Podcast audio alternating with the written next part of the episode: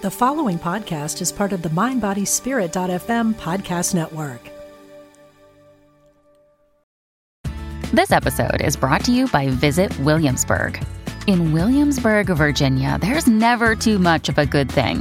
Whether you're a foodie, a golfer, a history buff, a shopaholic, an outdoor enthusiast, or a thrill seeker, you'll find what you came for here and more.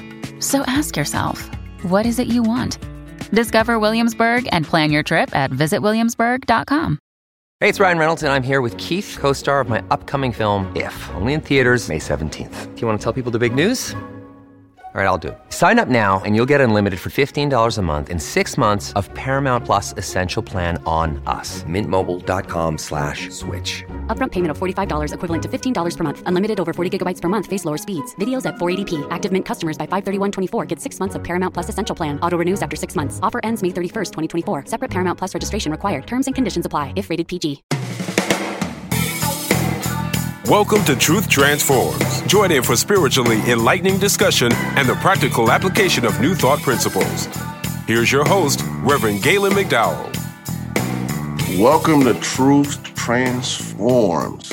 I am your host, Galen McDowell, and I am the executive minister and senior assistant minister and the director of the Johnnie Colemon Institute at Christ Universal Temple in Chicago, Illinois, where the Reverend Dr. Derrick B. Wells is the senior minister and the Reverend Dr. Johnnie Colemon is the founder. I've been alternating between shows where I'm teaching The Power of Intention by Dr. Wayne Dyer and interviewing people who I feel as though are bringing a message to the world that needs to be heard, that are, that's doing the work, that's making sure that they're making a difference. And today I have another one of those people on the show, and I want to make sure that I introduce you to her. Her name is Dr. Liza Swidarski. How are you doing, Dr. Liza? Doing wonderful and super excited to be here in conversation with you. Beautiful, beautiful. So we met at Unity Village earlier this year at the Celebrating Our Soul conference. And as we were talking, Spirit just told me you need to interview her. You were one of the presenters, like I was. Unfortunately, we were presenting at the same time, and we weren't able to be in each other's workshops. So, you know, you you owe me a workshop, by the way. okay, and I wanted to bring you on because it was interesting to me. Um, you know, hearing a medical doctor talk about new thought and metaphysics, and I thought we, my audience, needed to hear that conversation. So you know, as we're working through the process of trying to figure out life and merging of medicine and religion and medicine and philosophy and medicine and the and consciousness development, the first thing I want to ask you is, can you tell us about your background and how you got involved in New Thought as a medical doctor? Absolutely. First, I'll I'll go over what I do before I tell you who I am behind gotcha. all of that. And that is, you know, I'm a gynecologist and I practice minimally invasive surgery. So I perform laparoscopic and robotic surgery. And I've been practicing about 20 years now. I also am on clinical instructor at Harvard Medical School. I train residents in residents in, in OBGYN. I stopped delivering babies in 2008. And I also created this program called the Health Vows Program in 20, 2014. And so it's a seven part workshop series basically designed to promote conscious change and transformation. So I want to create spaces for conversations that women aren't having because we're taught to hide and make ourselves small and hide our problems. And it's built around seven health vows. You know, we have vows to so many things in our life, written and unwritten, but no vows to ourself for healthier living. So those are the roles that I play if you saw me with my stethoscope or my white coat. But when you ask me, how did I get involved in New Thought? It started at an early age where I was living the principles, our spiritual principles, before I even knew. You know, no, I didn't, I knew what to do without really knowing. So around the age of five or six, I started noticing that I was very energy sensitive to my environment, that energy felt like a person taking up space. And it started off growing up biracial in South Bend, Indiana, born in 1974. Not a lot of biracial families. My dad is Jewish, was Jewish. He passed. My mom's African American. And just seeing how people received us had an energy. Racism had an energy that didn't feel good in, in, in, in my stomach. And and also I had a beautiful childhood where I learned how to escape, but we had a much discord in the home, a lot of housing insecurity, poverty, challenges with parental anger issues and, and things like that. And this is with the spiritual resilience that children have, that energy would be stored in the body. So I remember at a very young age, you know, it, it started showing up as betrayals, the body betrayal, bedwetting, for instance. Mm-hmm. And I remember writing a letter to God because my mom gave us that gift of faith. She had us in church, she had us in Sunday school, and we would often get evicted. So we would move and we would go to the, the nearby church. And so at a very young age in Sunday school, I would be putting together how these different religions, they, many of them were saying the same thing. So that spiritual being in me is how I first identified in this life without even understanding and I would write letters to God and I would feel energy. And one one night when I had had this really tough situation with my father, I was maybe seven years old. I felt this energy in my room, and it was it was dark, and I was afraid of the dark. So then I got up and I started looking for it around the house. My fear of the dark went away, and I remember being a seeker ever since that time, just mm. seeking this knowingness, this energy that there was something more than what I saw. And I would look at our life, and, and I had an inner knowing that my life was going to look very different as I grew and had my own agency to make choices. And when I I think about who says it best is Neale Donald Walsch as he transcribed and transmuted, mm-hmm. you know, the voice of God and and talked about that knowing is the divine state and the grandest joy is being and being is achieved after experience. So when Neale Donald Walsch in conversations with god talks about knowing experiencing and being is the triune that is god that best describes my life and how i evolved to become a medical doctor but first as a spiritual being and as a child knowing that there was something beyond.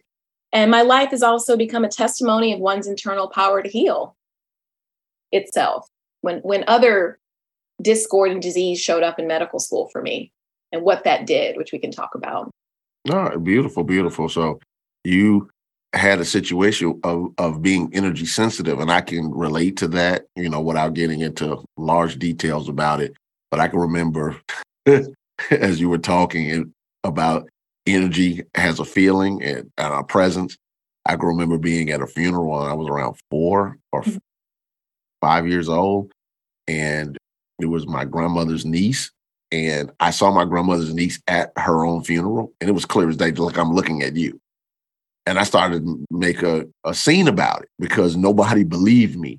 And of course, you know, they're trying to calm me down as a kid, and you know, it's everything's okay, and you know, hush, you know, you know, being from you know our age range, you know, you just don't clown at your at, at a funeral at a black funeral.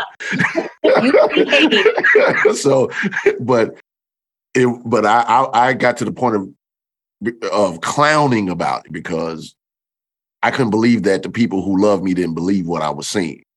So, and you try to figure out how to process that because you're like, okay, do I not talk about it? Do I not do I not trust what I actually experienced and saw? So I didn't talk about it for years. I mean, none of my friends growing up, other family members. The only people that knew were my grandparents, my mother, and my sister. I didn't even tell my father. It was because it's just like, okay, trying to figure out what does it mean to be eh, eh, energy sensitive, intuitive. I didn't know, I, I didn't have words for it. So you try to process. Right.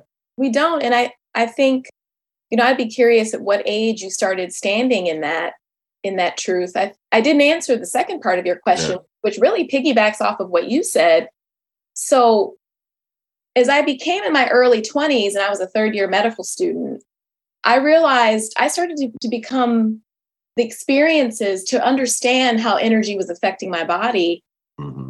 through relationships. So when I was 23 years old, I started I can't I became I was diagnosed with this inflammatory bowel disease. And infl- inflammation in the bowel presents itself where your bowel loses function. So it doesn't digest food mm. and you end up having symptoms and nausea and weight loss and everything else that goes with it. And I was going around, I had an inner knowing that something was wrong. And the doctors didn't believe me because I was athletic and I looked in shape. And as a, I go, I went and I had to really advocate for my own care for the, the blood, the blood work that I needed. And I was diagnosed with indeterminate colitis that was then diagnosed as Crohn's disease when, in my intern year. Now, I say that I haven't had a flare in 20 years. I haven't been on steroids or immune modulators. So my life is really a testimony in in terms of the of honoring our, our process and healing. And it was intuition that guided me to to go seek care and, and knowing that something was wrong. But when that showed up, I had this really mystical experience where I was having a big pity party my intern year. I was like, why me instead of mm-hmm. what next or why is this showing up in my life?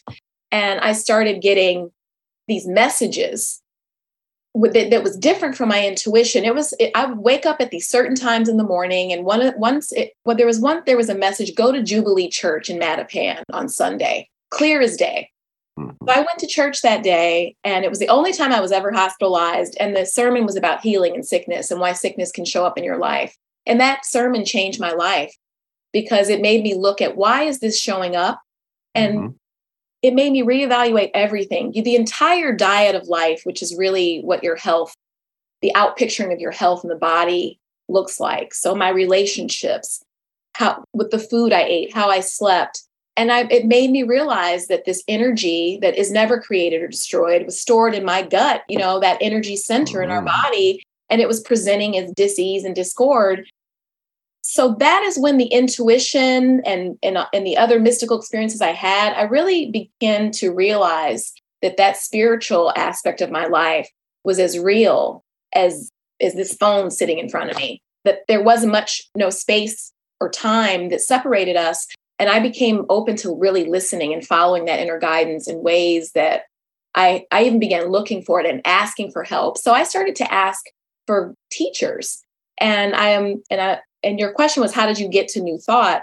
Well, after I had my son, I I, I, was in prayer and asking for guidance and clarity and, and, teachers because I was having these mystical experiences that I don't talk about at work either. I don't right. talk about much in, in, the conventional medical setting. So I went to a family reunion, and my father in law, um, Mark, who passed last year, there was a woman there, and I was very attracted to her energy. And I, I asked him, Who is this woman? And he says, Well, you know, she's a seer. I said, What do you mean? He says, Well, she's gifted. And uh, I guess she she had ran clinics all over Europe. And I was somebody who would get stopped on the street and was very reluctant to talk to people who claimed to be clairvoyant. I figured I'm going to figure out my own life. So I wasn't into that. But I went up to her and I started telling her about some dreams I was having and these messages that I was getting at certain hours of the day. And she said, Oh, you must be the reason why I came. I wasn't going to come, but I had a feeling I should be here. I have a book for you. So she gave me Joel Goldsmith, The Art of Spiritual Healing. She I love that book. Yeah. And she was the one who introduced me to Science of Mind with this workbook, Basic Principles of the Science of Mind by Frederick Bailes, Bailes. you know, Ernest Holmes' colleague. And I went into years of self-study. So mm-hmm. that is how I got into into new thought, really. Well, you know, it's kind of interesting. We have a, a similar journey and I don't want to take up your time because this is no, your interview. But um, it's interesting because uh, when I was 20 years old, uh, you know, I was always around. I, I, had a very intuitive grandmother and mother. My mother was new, involved in New Thought and other eclectic spiritual philosophies. My grandmother was more evan- uh, more of an evangelist, besides mm-hmm. being a, a, entrepreneur. She was an evangelist, and so I was always raised around prayer and God and things of that nature. But my mom uh, was involved with metaphysics and other things but I didn't pay any attention to it initially. Once I hit those teenage years, and you know, I realized that girls like me. Yes. It was. you started manifesting. so it was like, wait a minute, wait a minute. You know, girls think I'm cute. Wait a minute. You know, you go from you know Spider-Man comic books to wait a minute, they think I'm cute, and that just kind of changes your perspective. And then, you know, sports, you know, basketball, being at the park, all of those type of things, hanging out with your friends. And so, you know, I went through that phase. And then around 20, I can remember I was listening to a song. And this is just funny how things can wake you up. Yes. And it was a song by uh, Boogie Down Productions, you know, Mm. with the rapper KRS One. And it was in the lyric, he said, I can still remember, I haven't heard the song in years. He said, Christians keep saying accept Jesus in your life. Christianity was founded 400 years after Christ. What do you accept in your life, Christianity or the teachings of Christ? Make up your mind they're not the same thing. In 1992, the blind leads the blind right into the ground. They can't tell you where God is because they haven't found him first. Put down the Bible and release your sin. The Bible is dead. God is alive. Within, metaphysically speaking, I'll come clearer. You want to see God, take a look in the mirror. Love And I can remember that that lyric is, as you can see, is impressed in my brain. Because I can Yeah. remember just having conversations. I'll be at work, I'm talking to my buddies. You heard that lyric he said? What do you think he meant by that? What do you think he meant by that? And I didn't even have any conversations with my mother who would have known what he meant. So what ends up happening is late 92, around Thanksgiving, my mother was cooking. She and my room was next to the kitchen. She said, put this tape in your stereo. I want to listen to it. It was a tape from Christ Universal Temple of Les Brown, the motivator Yes. it used to be a minister for our organization. Uh, but a lot of people don't know that he's actually an ordained New Thought minister for UFBL. But he just walked. He decided to go into the meta, to the motivational field. I'm listening to this tape, and man, this guy makes a lot of sense. Borrowed the tape for a while, listened to it, asked for another tape. It's Dr. Dennis Kimbro who wrote Think and Grow Rich and Black Choice. Yes. He was a guest speaker at CUT. Then she heard- let me hear uh, Reverend Dr. Johnnie Colemon, and I was blown away. So that's late November all the way to January. I said, "Ma, I, I want to go to church with you." So me and a buddy went to church with her, and How old were you then? I was 20. Okay. And what's end up funny about it, and it's funny now, I say it's funny. Uh, she did, wasn't there the first Sunday, and the speaker was good. But then the next Sunday, I heard her voice, and it felt like I was at home. It was like, whoa. Mhm. And she said, get in a class. We have classes coming up in uh, three weeks or four weeks, whatever. Go buy the sign up and buy the book. So I went, signed up for a class in the Johnnie Colemon Institute, the very first class, Basic Truth Principles One, which is the foundational principles. And I went and bought two books. It was New Thought Christian by William Warch and A New Way of Thinking. ah, What's the guy's name? Charles Charles Roth, maybe. I think it was Charles Roth. But anyway, so I read the books. I'm a very fast reader. And I go to a party that week and um, with my then girlfriend who ended up, I ended up marrying, it was now the ex-wife of the mother of my child. So we're at a party for Tom Joyner's retirement party. Remember he used to fly back and forth Absolutely. from, yeah, Chicago to Dallas. So, but I'm feeling sick the whole day. But before I left, my I told my grandmother that I wasn't feeling well. And she told me to put Vicks VapoRub on my chest. So I went there. I wasn't feeling well. I came home. I told my mom, like, you know, mom, I'm not feeling well. It was late. And then I woke my mother up because I couldn't breathe. And she drove me to uh, the hospital. And the the emergency room doctor told me I, if I'd have got there 10 minutes later, I would have died. Ain't no other way for me to say that. Yes. And the emergency room doctor said the Va- Vicks VapoRub activated a dormant asthma that I never had before. Interesting. And It's like the remedy. yeah, so it was like, I was like, so of course now I'm a brand new new thought student. You have asthma. No, I don't. Yes, you do. No, I don't. Yes, you do. No, I don't. You can call it what you want to call it. I'm gonna call it nothing. So I'm, you know, sort of debating. Brand, brand new. But uh decision, but two things happened out of that conversation. Well, one, my mother was in there, and I when I left, I actually grabbed my books. I didn't realize the severity. I knew I couldn't breathe, I didn't know I was about to die. And I remember having the books in the emergency room. My mother's pacing, and I'm her baby. And I just looked at my mother and I said, Ma, according to these books, I don't have to have this if I don't want it. So, you know, I got out, did four and a half days in the hospital, which you know as a doctor, most people with asthma don't stay in the hospital almost five days. No, and and that's a Yeah. long time to be in the hospital. I. I- I spent, I spent one night eh, Yeah. MD my intern year. Never again with with that. Yeah. It's a long time. Yeah. So I had to do two weeks and then stay home for two weeks after. No going outside, whatever. The cold air could have damaged my lungs. Two inhalers, very large pills. And I was just dedicated to understanding if what Johnnie Colemon and what these authors were writing. And I just got on a journey of working this truth, affirmations, denials, visualization, prayers, studying. I was like, if I can shift my comprehension, my understanding of truth, I don't have to be sick. And I can remember going to my last uh, doctor's appointment because uh, I'm taking my classes. I'm doing everything you can think of, reading three to five books a week. I was all in immersion.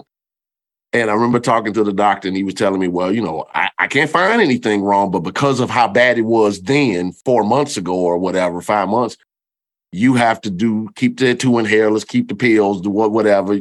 Be mindful about playing sports with your friends. And I can remember going home, I prayed about it overnight and I went to my mother and I said, Mom, I believe I'm healed. Either, and I'm gonna prove that this truth works or I'm not gonna be here. And I threw the medicine away. and, and I don't recommend that to people. That was my journey. took it for some time. Yeah. Before you threw it away, were you? No, no, no. I took it, I took it um initially probably while I was recovering. And once Absolutely. And I never actually had to use the inhalers. And so I wasn't using the medicine or the inhalers. But he told me I had to do it anyway. So I used it for a short amount of time as I was recovering at home before I could go back out. But after that, I was like, no, I'm done with this. And uh, I don't. Re- I didn't tell that story for a lo- uh, many years, maybe twenty years at least, because people only hear he threw his medicine away. They don't hear the months of immersion, like literally, like nothing else mattered to me other than if I understand this truth, I can heal my body. And but, but what you were doing was put you were being the steward of your care. You were yeah. doctoring. You're only going to get so much from that 15 to 30 minute appointment or that four or five day hospitalization. I, I say as doctors, we're like shepherds, but we we have we have expertise yes. about the pastures. We have the we have the languaging, and I can do surgery, but you can't make people walk or drink or seek yes. knowledge and understanding. So you're you're a testament of saying why is this showing up and mm-hmm. and asthma is described as it has language in here we're in the third dimension so these diagnoses yeah. i say i was diagnosed yes with Crohn's disease, but I am not that disease. That, right. that disease doesn't have to be in me, but I can't be surprised if it shows up. What's it here to just like asthma? There's a set of symptoms, and there are things we have to do to heal through that, mm-hmm. not owning it or getting lost in it. But I also do believe about the divinity in the pill, the divinity in the operation, the divinity mm-hmm. in the mm-hmm. medical care if it feels right with with your path when if but you have to be self-aware and that's a process and you have to own your body in a theme of self-love mm-hmm. honoring the body accepting it sending it love yes so you can hear it you know you mm-hmm. went to mm-hmm. your mother you had probably a good relationship with your body yeah but yeah. there are many of us who do not who are taught at very young ages, and particularly in communities of color, we can disassociate from the body. Mm-hmm. Yeah. And the thing about it is, that was 1993. I've never had a, another asthma attack. And but I also tell people I'm very pro medicine and I'm very pro metaphysics because I I believe that they can work together. They can merge. That we don't have to be either or, which I think sometimes the language of old new thought material can be because they were putting leeches on people when these books were written. you know, there was no such thing as standardized standardized medical care. So yep. so the the harmony of of spirituality and medicine, I think, can help create a holistic being. But you have to be willing to listen to your own still small voice. But but I, I I've taken up so much time talking about my stuff. Uh, let me ask this next question that I think is really important. Um, how important is a person's mindset when they are physically healing and even taking medication? Mindset is everything. As as you know, our thoughts are intentional, they or unintentional, they manifest. And I bring our teachings and these universal truths, which we call spiritual truths, into the office one patient at a time. Now, of course, the languaging I use has to be such that it can hit every ear that passes my office, one one patient at a time. But the mindset is everything. You know, if if if we help people understand first and foremost that that they're free, free to choose, and making a choice is necessary. And it's important to make the choice from the intuitive space, from the heart also, and the head. We are taught early on to just follow our head, but I believe the heart center is, is where the brilliance lies. And what I say to patients is that physical healing takes place in the mind with intention setting, with by being conscious and being willing, by seeking answers and ways to help yourself heal. But in terms of with medication, if you are not doing the things in your life to change your lifestyle that help promote healing, the medication, there's also divinity in that. There's also genius in that. If you're not doing anything, a non choice is a choice as well. So, choices mm-hmm. and non choices are leading us to a place, mm-hmm. either a place of living more healthily or a place of living in sickness, disease, and discord. So, mindset is everything. And I, and I tell patients when I'm seeing them, we're I, we're partnering in your care. It's important for me to establish trust, but one of the workshops I teach is how to navigate these doctor's office visits, how to interact with doctors and not let your anger or emotions keep you from getting your good. Come in with intentions, with questions, learning to move past anxiety or fear about asking questions and take up space. Mm-hmm. And I tell patients to visualize sometimes like what they want to see in the space when, when they're with the doctor and to focus more on try to reset to, to think of i'm going to find my healthcare provider who's going to help me instead of living more in the negative so it's important to be a conscious and aware of what we're bringing to the table table too if we need to be healed yes yes. So when we're walking into a space needing care because we need help. We haven't figured it all out. There's something showing up in the body depression, anxiety, pain, inflammatory bowel disease, asthma, whatever it may be you know sexual dysfunction. Many of these things come up and and you do need you do need help and guidance. But if you're coming in to the visit with all these preconceived limited beliefs about what your experience is going to be like even before you walk in i'm not going to be understood this doctor is going to be too, not too is going to be too busy my questions aren't going to be answered if you already walk into that space with negative thinking, you will likely attract more of that.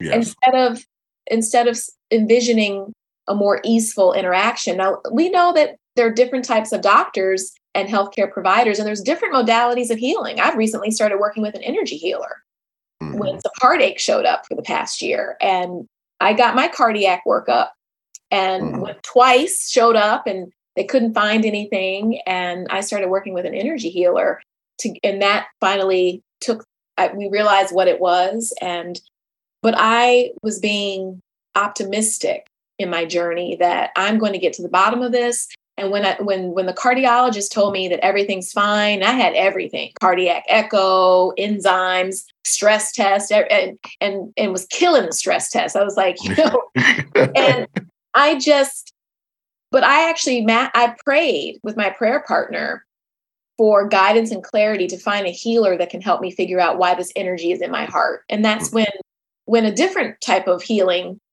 modality showed up in my life. So I think mindset is everything. And I think with medications, you have to be realistic about what you're doing and what you're not doing. So if you have high blood pressure, and your blood and you know you're not changing your diet you're not exercising you're you're you're struggling to lose the weight you know you love fried food and you just aren't making the lifestyle changes you have to ask yourself why not take the medication and what what is going to happen if i just keep going down the road that i'm on mm-hmm. you're, you're going to get worse mm-hmm. so yes. with our yes. teachings is we cannot bypass the things that are showing up in our body or feel shame or guilt around it Right, right. It's important you, to ask not why me, but why is this here? What is mine to do? And to live in faith, ask for help, receive the guidance, take the steps to find the help that you need, and be open minded and don't settle.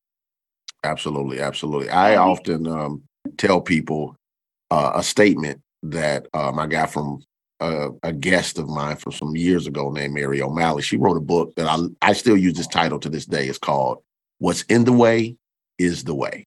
Mm-hmm. And I, you know, And I love that statement because when I get caught up in the appearances of what's showing up, instead of asking myself, why me? What's in the way is the way. If it's in my life, it's for me to address, it's for me to heal, it's for me to transform, it's for me to get the breakthrough instead of trying to uh, project it on someone else and blame or create scapegoats. I meet no one but me. I am always my own experience. That's part of ownership. Uh, I'm taking a look here. We're going to take a quick break real fast. And when we get back, we're going to drill down on some, some very specific questions. So we'll be right back with Truth Transformed.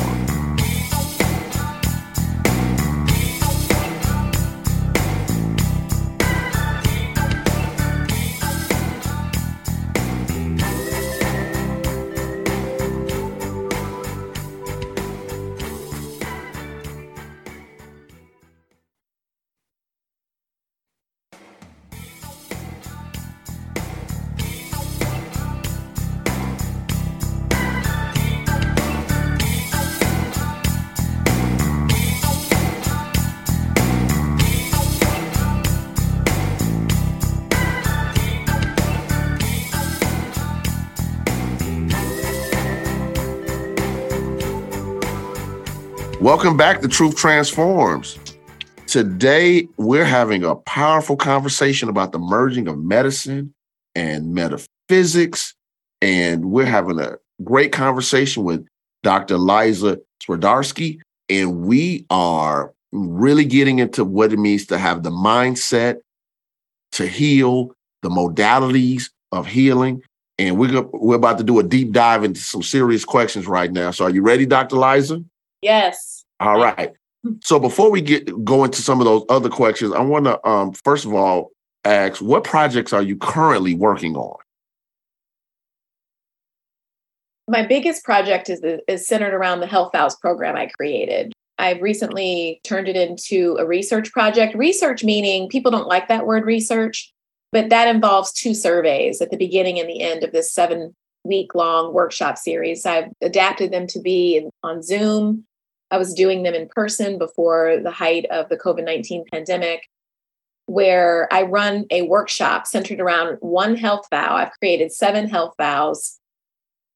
So, one workshop each week. And the goal is to promote conscious change to help women navigate all these social determinants of health. What are the social determinants of health? And people are going to be hearing about these social determinants of health because there's now screening that is being put, put in place when you go in for your office visits. They're going to be asking you about these social determinants of health. What we know is your health is an outpicturing of your environment, your education level, your access to food, your housing, where you live, your relationships, your work life. So, this workshop series is centered around helping empower individuals to make conscious choices that will then promote living healthily, empowered choices. And they're, they're, they're filled with uh, mindfulness exercises, meditations, but also topics. And we start off with the basic of topics. The first vow is I pledge to honor my body with acceptance, and all of the vows can be found on my website. The second one is I vow to stay connected to my body, to hear and feel everything it has to say. And that goes over the body's intuitive power. By we get down to number four, we're talking about how do you navigate healthcare systems and doctors' offices because people get discouraged. Mm-hmm.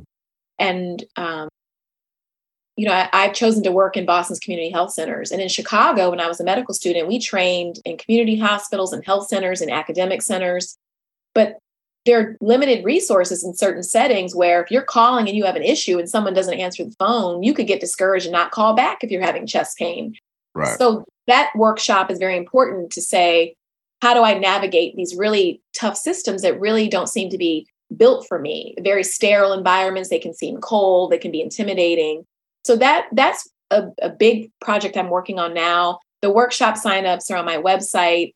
And what I you you sign up and, and it's free. The challenge is is that it's free. Because yeah. I want to show that this is this is needed and that it works that we need to work with individual consciousness and change we can't just give people medications and we if we want people to take personal responsibility we need to help give them tools to do so And so it's free. And the goal is to have individuals sign up and show up and commit so that we can show from the beginning to the end that there's some there's some transformation. I'm also um, working on a couple books, a couple books, and those are my biggest projects right now. That workshop series and and uh, and writing. All right. Can you give people your website address so they can know how to get in contact with you and get this information? Sure. It's just health vows, like marital vows, but healthvows.org, all one word. And on that website, there's a contact form. You can find my email. And I exist all over Google. So you can see see me at my hospital website. There's email addresses there too. And I'm available by email, by phone, but you can definitely reach me directly from those contact forms. And there's even workshop signups uh, that correspond. I run them for seven consecutive weeks, and I usually take a three to four week break in between, and they're an hour and a half each week. My goal is, and I feel that in our New Thought communities, Centers for Spiritual Living, Unity, what we really need to think about is coming to the table and saying, we know there's other healing modalities that help people live healthily. How do we establish trust in a healthcare system where there is none? Is to honor that in mm-hmm. people, mm-hmm. that they're seeking other healing modalities. And why are these not paid for? Why are practitioner sessions not paid for? How do we get that covered? And this is where I've where my goal to do this research comes from to show that programming that can heighten consciousness and teach self empowerment and self advocacy tools is really what's needed. And health literacy. So part of the workshop series is we go over guidelines. You know, what what's what do you need to have done every year? What are the um, causes of death in the United States, which is actually heart disease? Mm-hmm. You know, what are screening guidelines? What does a colonoscopy mean? So I sprinkle in educational tools and topics we talk about sleep, we talk about diet and exercise to plant the seed to inspire. I, I, think one big thing that we all need in terms of our health is inspiration because yes. our bodies respond to so many things in our environment. And particularly, I think our relationships as well. We talk about relationships during this workshop series. Many of these topics we just are not introduced to. If you think about our formal education, Reverend Galen, yeah. Where in our educational system you grew up in a new thought community, but for many people, there's there's no place when you're being educated that talks about how the environment impacts your health, how your choices impact your health, choices in relationship and what you choose to do, and and also spending more time doing what you love. Right. That's a big right. part of what we talk about in the series is love and joy and I often find that people present at their sickest when they're doing things in their life that they don't really love and that don't bring them joy. They've stopped asking because mm-hmm. they're so committed to commitments instead of being committed to being free. Yeah, yeah. I think one of the, the things that I've tried to teach my daughter through the years is focusing on her emotional intelligence. Mm-hmm. Uh, so the way I taught it to her was it's your superpower. I noticed very early that, that my daughter had really good emotional intelligence, very energy sensitive, and she could be at any circumstance or situation, and people just love to be around her, no matter the age. That is and a said, gift. And I said, this, I said, that's, I said, emotional intelligence is your superpower. And you need to focus on it. And, you know, she went to school and she actually she just graduated last year um, with a bachelor's degree. And but I'm trying to help her understand that, okay, there's a career and then there's your gift. And your gift will open up ways, whether it's the career you went to school for or you choose to do something else, because, you know, that's a thing in our society. Go to school for one thing, but sometimes the 18 year old that decides a, a, uh, a major is not necessarily the person that they want to be when they're 30 and 40 years old. So I, I, I love the fact that you talk about get in contact, get in contact with who you are, get in contact because Absolutely. these things have to be taught to people. And if, and if we don't take the time to actually teach them, then we're not equipping our uh, our youth who are, are going to become adults to be empowered adults walking into life. So thank God they have people like you that can say, "Hey, stop, slow down, breathe, let's learn what we need to learn so we can get in contact with our inner wholeness. And what I like to tell my students is uh, a phrase I came up with about five or six years ago. There's something radically right about you. that is beautiful. You know, so and what's funny is I, yes, like like get to that point because with all those things you named earlier, the that impact our health, will always tell you that there's something wrong with you. Well, that was it when I was at my sickest. You know, Chicago is is a soulmate city for me. And Midwestern people in general, that that is home. Yeah. That was home for me.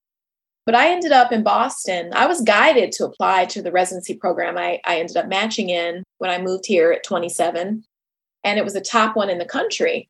But the but even the city of Boston had a certain energy yeah. that I had to really grow. I left Boston in 2011 to pursue fellowship training in, in minimally invasive surgery and came back in 2014.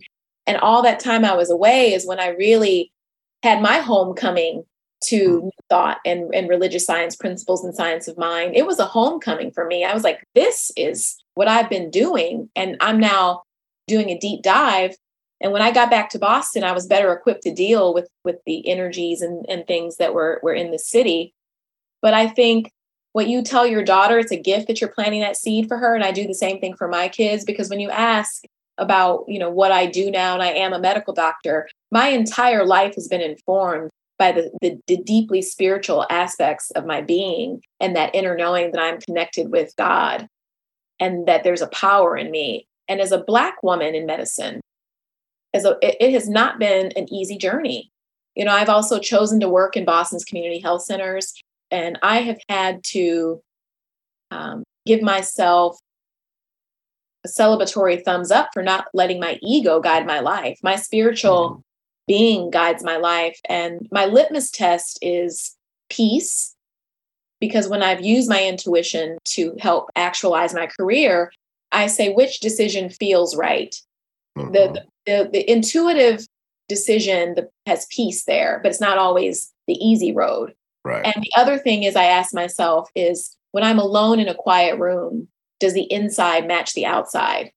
Does the inside of what I feel, does my spiritual integrity and authenticity, what I'm thinking and what I feel and what I know is right for me, does my life and what I'm doing and how I'm moving, does it match? Mm-hmm. Does it mm-hmm. match? So that's that's really how I've maneuvered and been able to work in as a medical doctor. And even now, you know, I have other other visions of how I would prefer to serve. And I think one thing too we have to talk about when we talk about health is being patient with ourselves as well and knowing that life sometimes you have to table things um, that that your journey you don't have to do everything all at once i've certainly tabled some things and our jobs and our lives and our choices have a way of grounding us and mm-hmm. creating spaces and places where maybe our vision of who we are as the I am presence looks very different than what we're doing in that in that moment. But we should still keep dreaming and, and envisioning and thinking about how the spirit and the body are maneuvering in this life so that the body's healthy so that we can move into our highest vision. Yes. So as you were talking, this question just jumped in my mind and I just have to ask it. Um, in the merging of medicine and metaphysics, what is the role of forgiveness in healing? Oh, that that is a, a powerful, powerful question. And it's interesting that you're asking me that. I think forgiveness is is paramount. At least it, it has been in my journey, and it's also something I see when I'm working with patients one on one is and when you're working with people and you're hearing their stories you're really seeing the script of their conscious thinking. So forgiveness for me is what really creates that harmony with the mind body spirit. And and forgiveness i say is an energetic release and it's it's built over time like a muscle. Mm-hmm. and I had to learn early on about forgiveness because, you know, I had a father, he passed last August, who had a lot of anger issues, who, who just really struggled here. And I I loved my father deeply and I could see his light as well as the dark aspects of him. And he was very um, physically abusive. And there is a process in forgiving that allowed me to be free. And I think free from any GI upset or disease because I started to understand. I think my medical training helped me understand that people do things because they can be out of alignment with who they are. They can be out of alignment with their divine essence. So that helped me be a forgiver. Mm-hmm. And and when things showed up for me later on, you know, when he passed and I was having some heartache about a few things, and I, I started working with this energy healer. The energy healer said something very profound. Profound. He said, "You have mentally forgiven, but but you have some spiritual scar tissue." And um, and so I went through an even deeper process of forgiveness where I, in my mind, went back in time to when I was a little girl. And the process that we did was give your father all the things you think you would have needed to be more at peace in, in, those ages that you were at and it was a beautiful exercise and then that that pain went away i didn't know why the pain was there mm-hmm. and i mm-hmm. thought I'd, I'd done my forgiveness work but i see many people letting and i shouldn't say letting affected by their story and their experiences which are real the energy associated with those experiences which are real the emotions associated with those mm-hmm. experiences are real um, living in their body and, and they become sick. And one of the things that I presented at the uh, Celebrating Our Soul conference in my workshop, what I presented was the data on adverse childhood events and how they directly correlate with disease. So, adverse childhood events, there's a 10 part quiz, and there was a, a major study out in California at Kaiser that, and this was done with with uh, white people. They actually took out any high risk populations, black individuals, and and they they they they shifted the data a bit and found that if you had the higher your adverse childhood event score, so there's there's 10 parts to that quiz, you are more likely to have um, a various health conditions, cardiovascular disease, uh, diabetes, obesity, drug addiction. And so that just shows you that what happens to us and the energy and emotions attached to that can result in disease. And that's how I bridge metaphysics and medicine. If that if that right there doesn't doesn't show mm-hmm. that there's a mm-hmm. correlation between experience, emotions, and the body and, and the outpicturing of the body, I don't I don't know what else does you know, it's kind of funny. As you were saying that, I, I had a flashback of one of my early mentors in ministry. Um, because I've been actually teaching New Thought since 96. Mm-hmm. And uh, Reverend Christina Knox Walthoff, she was the prime minister for uh, Reverend Colemon. And she said to me one day, she said, sometimes when we don't release and we hold the energy in our bodies, eventually we have to go to a doctor so they can cut our thoughts out. Interesting. And I was just like, cut our thoughts out. but it was, she was just trying to help me understand just the level of impact your emotion, mental and emotional states have on the cells of your body. And it's going to show up. You know, it's a whole section of the science of mind by Ernest Holmes about this, about potential options. Louise Hay made a, a fortune and built a corporation off the concept of your your body will reflect specific issues with specific uh, emotional states, and it's just Absolutely. interesting conversations around. Um, uh, uh, I don't know if you ever read this book years ago. It's called "Who's the Matter with Me." I haven't read that. I've yeah, it's long out of print. Uh, I, I, it was a part of what I had to study in in like ninety 94, 95, something when I was one of those training classes, I had to get the book. But in the book, it's called Who's the Matter with Me, is because as you were talking about relationships and how they affect your body, she was the author of that book was specifically zero on instead of saying, What's the matter with me? Who's the matter with me? What energy dynamics are happening to me that's affecting my health? And, and that is how I've navigated my life. And yeah. I think you know, I haven't been sick in over 20 years. Um, I'm very very picky with my diet. I get my sleep. But I remember when I in medical school when I first got sick, you know, I the the, the boyfriend I had at the time was very very angry person. You know, we we didn't have any. Um, he was just a very angry person. You know, the type of person who would honk a lot in traffic or yeah. very brilliant man, but it just wasn't something I was that I that gelled with me. And I have even my in my medical career, that's why I stopped doing obstetrics. I, I finished my residency in 06 and I got board certified in 2008. And I stopped doing working on labor and delivery because the energy on labor and delivery, I would get sick. I would do shifts on labor and delivery, not sleeping, and, and, and I would get sick. And what you say about Ernest Holmes, his chapter on the body is so powerful. And I, I do teach about those concepts in my workshops to patients. Uh, I, I, I come out in full disclosure that I'm a praying physician, that I'm spiritual, that I study metaphysics. I tell people that in the group. And what Ernest Holmes says about the body um, is a manifestation of the unseen man is so mm-hmm. powerful. And he spends an entire chapter talking about that basically the mind and body have to be in, in a peace in mm-hmm. order to not have discord in the body or dis-ease and that's really what our bodies are.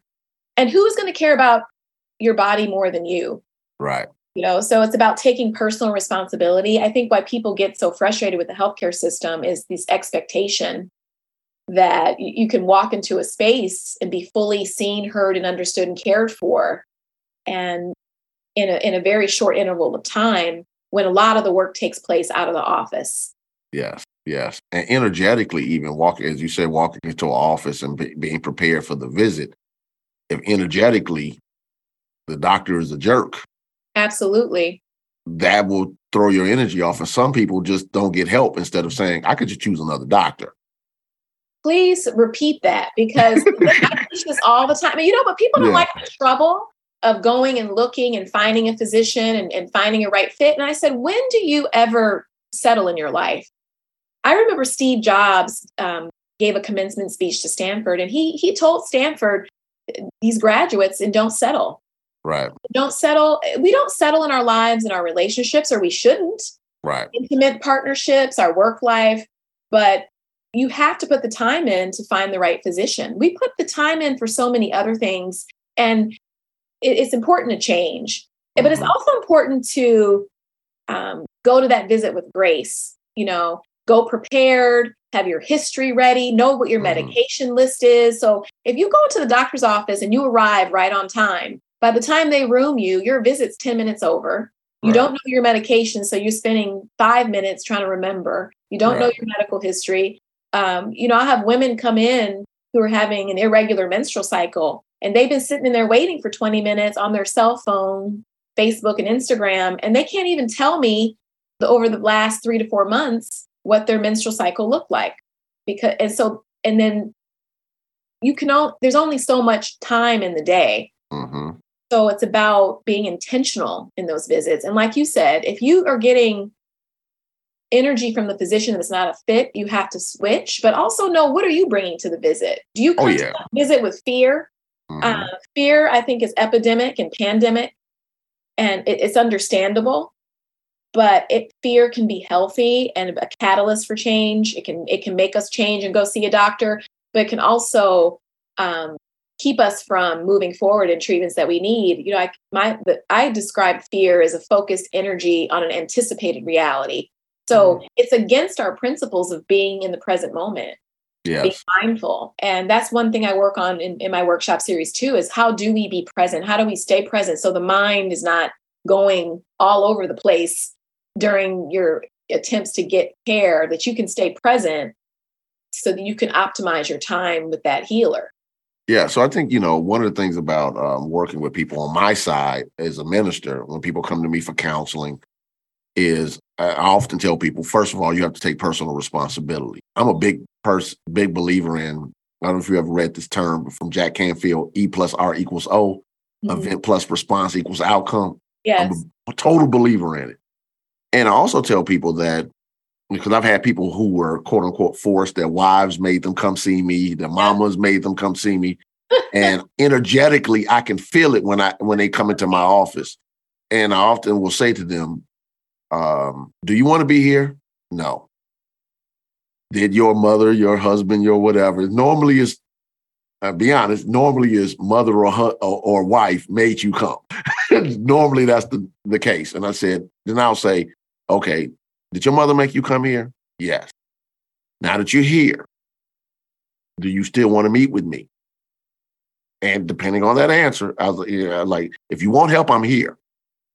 Uh, I don't want to be here. I just get up, shake their hand, and say thank you for coming. Because what I know is this: that inner my consciousness is not going to override their resistance. Absolutely not. It sounds like I've often, um, especially being a, a, a practitioner through Centers for Spiritual Living, I've often, you know, as I love our spiritual community spaces and these conferences we go to, it makes me realize, you know, doctors and ministers are we're we're in the same business, really. Yeah. And and, I, and uh, the only difference is I wish I could do what you what you were able to do. You know, they, have made it now where the yeah. person walks out and they stick a review yeah. right online. And I get patients all the time. You can feel their judgment.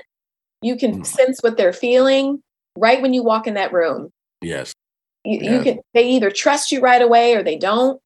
Half the time people don't even like physicians are coming to the doctor. Maybe they wanted you to look a little bit different or be a little bit mm. older yeah. or be and so I, yeah, I wish yeah. I could do that sometimes. I mean, I I can t- I've, I've taken some beat downs is sitting there and there are moments where I have to be that, you know, sometimes I'm that, you know, that black girlfriend who tells you he has to be bring the truth to the visit and say, this is really what you need to be focused on. Are we really going to do this? Are we really going to go there? Yeah. Um, yeah. It's, it's kind of funny because uh, when I taught my very first class, New Thought class, uh, newly 25 within a couple of months, and at that time, Christ Universal Temple had 3,000 plus people every Sunday. We had a thousand people in class every week.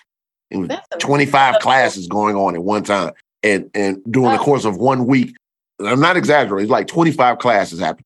Any given Monday, uh, morning or evening, with all these classes, all these teachers, and everybody's my senior. I'm the youngest by a minute.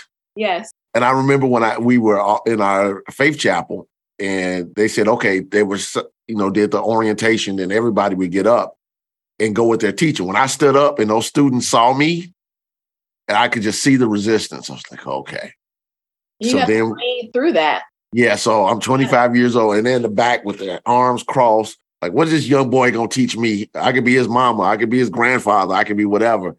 And I made up my mind that by the end of that class, the only thing they were going to be able to do is say, that young man knows his stuff. Absolutely. And, you know, so I had a little bit, I'm not going to lie, early on, I had a decent sized chip on my shoulder because I believed that I was being evaluated not for my knowledge, but because of my appearance. I was just so, not only was I young, I was young looking as a young man.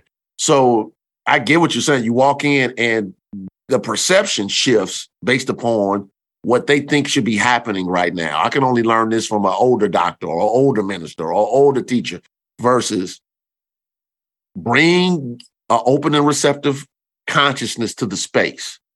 And um, what's interesting out of it is, I'm sure when you walked in the rooms because of your consciousness, not just your your uh, pedigree medically, people have had a sense of everything's going to be okay they do relax. You know, I do feel there's always patients who come in with um, different beliefs about who you are as a person or how intelligent you are based on what you look like, your age, my skin color. And that's mm-hmm. even in my regular professional life, you know. Yeah.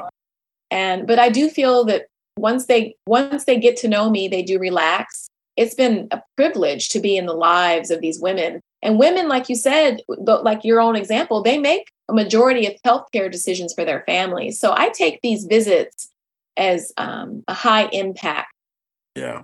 opportunity to to really make change. And I sit down, and when you when you're sitting, the type of work that we both do, especially you know, you you can be on the pulpit, but you're also healing in your mm-hmm. office. So when you are sitting within four to six feet of a person in a small room, hearing about their life stories, I go and, and I'm doing procedures, I'm operating. There is a certain level of humility and personal responsibility that I take into every interaction. And I'm also, I'm, I'm, I'm I take my spiritual life into these spaces. So when I'm mm-hmm. feeling negative energy, if I'm about to do a surgery on an anxious patient, the, the staff may not know, but I pray. And I think mm-hmm. there are a lot of doctors like me. And then there are a mm-hmm. lot of doctors who are still healers, maybe even if they're not consciously uh, using the law. They've set an intention. And then there's people that are in the profession for uh, other reasons, just like any profession. And um, so, one of the things about about new thought that I think we need is to really bridge this thing, you know, mm-hmm. spirituality and, and medicine and science in a way where people feel um, seen, heard, and understood. They don't feel guilty. I recently attended a workshop where uh, there was a the, the facilitator was talking about you know don't let anybody tell you you need your your fibroids removed and you imagine I'm sitting there in the workshop, and this is an issue yeah. women and who and and particularly in, in, in communities of color where fibroids are 70 up 70 to 80 percent of women have them and if yeah. they're left untreated mm-hmm. you know mm-hmm. they grow and they can cause major problems if we're really in, in alignment with our divine essence and knowing like ernest holmes talks about that there's unity and multiplicity that there is mm-hmm. a divinity and a divine intelligence in the geologist and the gardener and mm-hmm. the spiritual genius, the minister, and in the medical doctor. What if we held spaces where we, we really bridge these things? We talked about the data and the impacts on our community, but then we talk about how healing can be found in these conventional spaces and how to use your intuition to make those choices if you are going to take medication, if you are going to have surgery. Right. Move in in in faith not fear to be willing to show up to the table listen deeply and, and make decisions out of love and not fear. That's the conversations we need to be having in our movement. Yes absolutely. Uh, dr liza we're, we're running out of uh, wrap up time. I'm going to have to invite you back because we didn't even get to half of the questions that uh, I prepared, uh, but I've loved this conversation because I think it's, it's, it's so important that this conversation uh, is broadcasted over this podcast and we start to have this conversation in the world because as you focus on health, medicine, and bring the consciousness of truth to it, it reminded me of something that uh, Johnnie Colemon used to always say to us at ministers' meeting. She would say, all healing begins in the mind of the practitioner.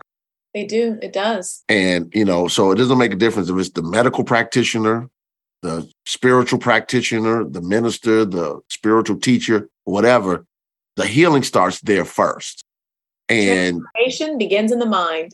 yes, you know, and I'm a big believer in uh, Emmett Fox. There's no such thing as undemonstrated understanding. That's like my favorite quote of all time because it always gets me back to, okay, if I understand it, I can demonstrate it.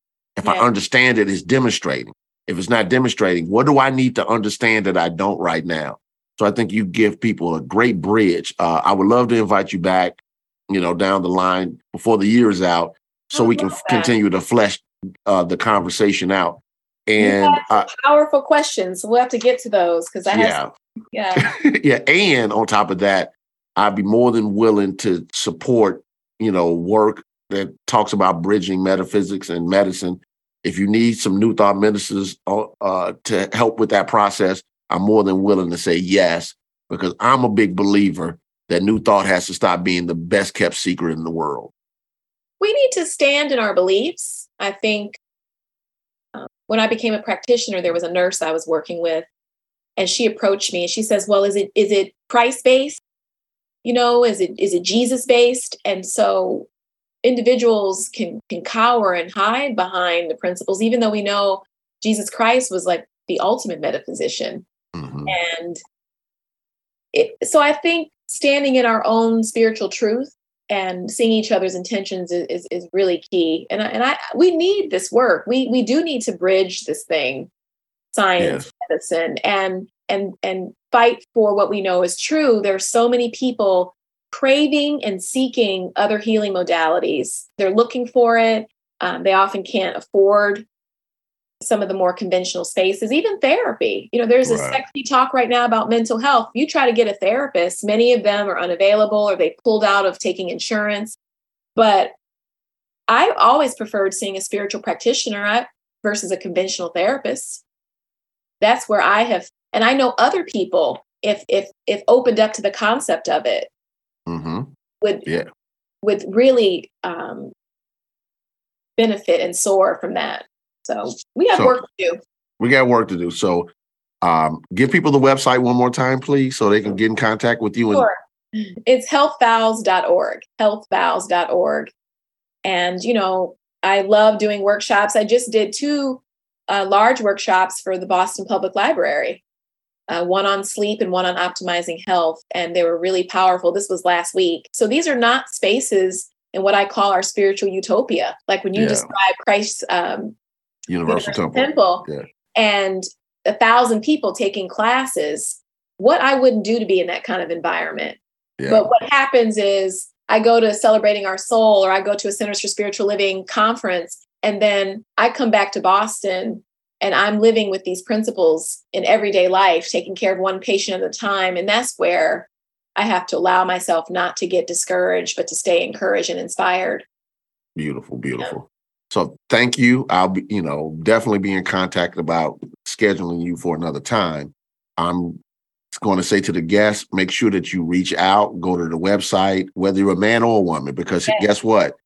If you're a man, you have some woman in your life, a mother, an aunt, a grandmother, a daughter, a sister, a niece, a friend, a coworker who could benefit from this work.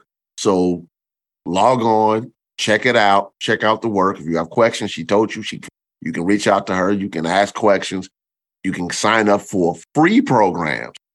You know, you know, people love a hookup. You people love a hookup. So so free is the best hookup going.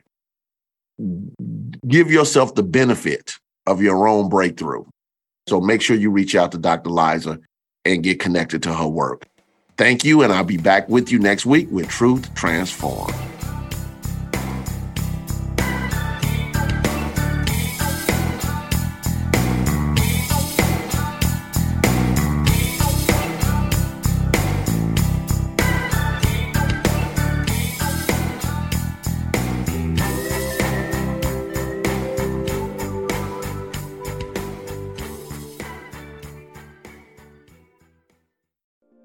We spend a third of our lives sleeping and dreaming, yet most of us have no idea what goes on during that time.